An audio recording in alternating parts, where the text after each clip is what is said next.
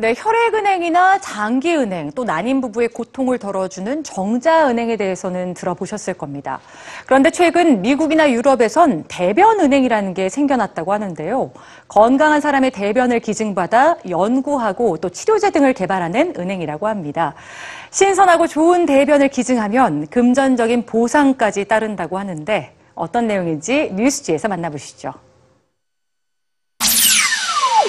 축구의 신 메시나 농구의 신 마이클 조던처럼 뛰어난 선수가 되고 싶다면 프로 운동 선수들의 장내 세균이 함유된 유산균 음료를 마시면 될지도 모릅니다. 프로 운동 선수의 대변이 일반인에 비해 남다르다는 연구 결과가 얼마 전 발표됐는데요. 프로 선수들의 대변 속 미생물을 연구한 결과 세포 조직의 회복력이나 에너지 효율이 뛰어나다는 사실을 밝혀낸 거죠.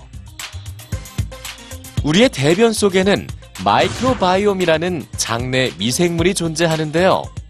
최근 몇 년 동안 과학자들의 뜨거운 관심을 받고 있습니다.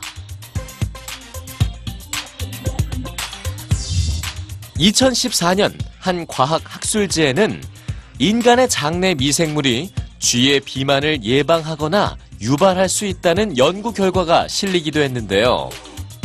뚱뚱한 사람의 장내 미생물을 이식받은 쥐는 뚱뚱해졌고 마른 사람의 장내 미생물을 이식받은 쥐는 날씬해졌다고 합니다.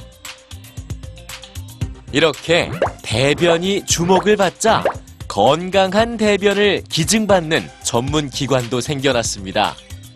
2013년 미국 보스턴에서 세계 최초로 설립된 비영리 대변 은행에서는 건강한 대변을 제공하는 사람에게 연간 천만 원의 금전 혜택을 제공합니다. 수집된 대변은 마이크로바이옴 연구를 토대로 건강기능식품을 만들거나 대변 이식 같은 의학 치료에 쓰이죠. 이 청년은 25세 원인을 알 수 없는 난치병을 앓다가 대변 은행에서 치료받기로 결심합니다. 물론 대변의 가치를 인정받기가 쉬운 일은 아닙니다. 최근에 항생제를 복용한 적이 없어야 하고 알레르기나 자가 면역 질환을 앓은 경험도 없어야 합니다.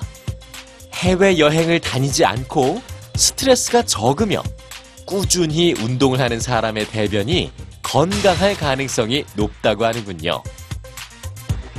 건강한 사람의 대변은 두세 명의 목숨을 살릴 수도 있다고 합니다.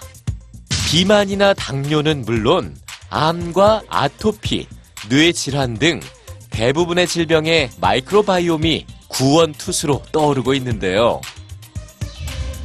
천덕꾸러기였던 대변이 비싼 치료비와 약물 부작용 같은 현대의학의 문제점을 해결하고 의학에서 소외받던 사람들에게 대안과 희망이 되길 기대합니다.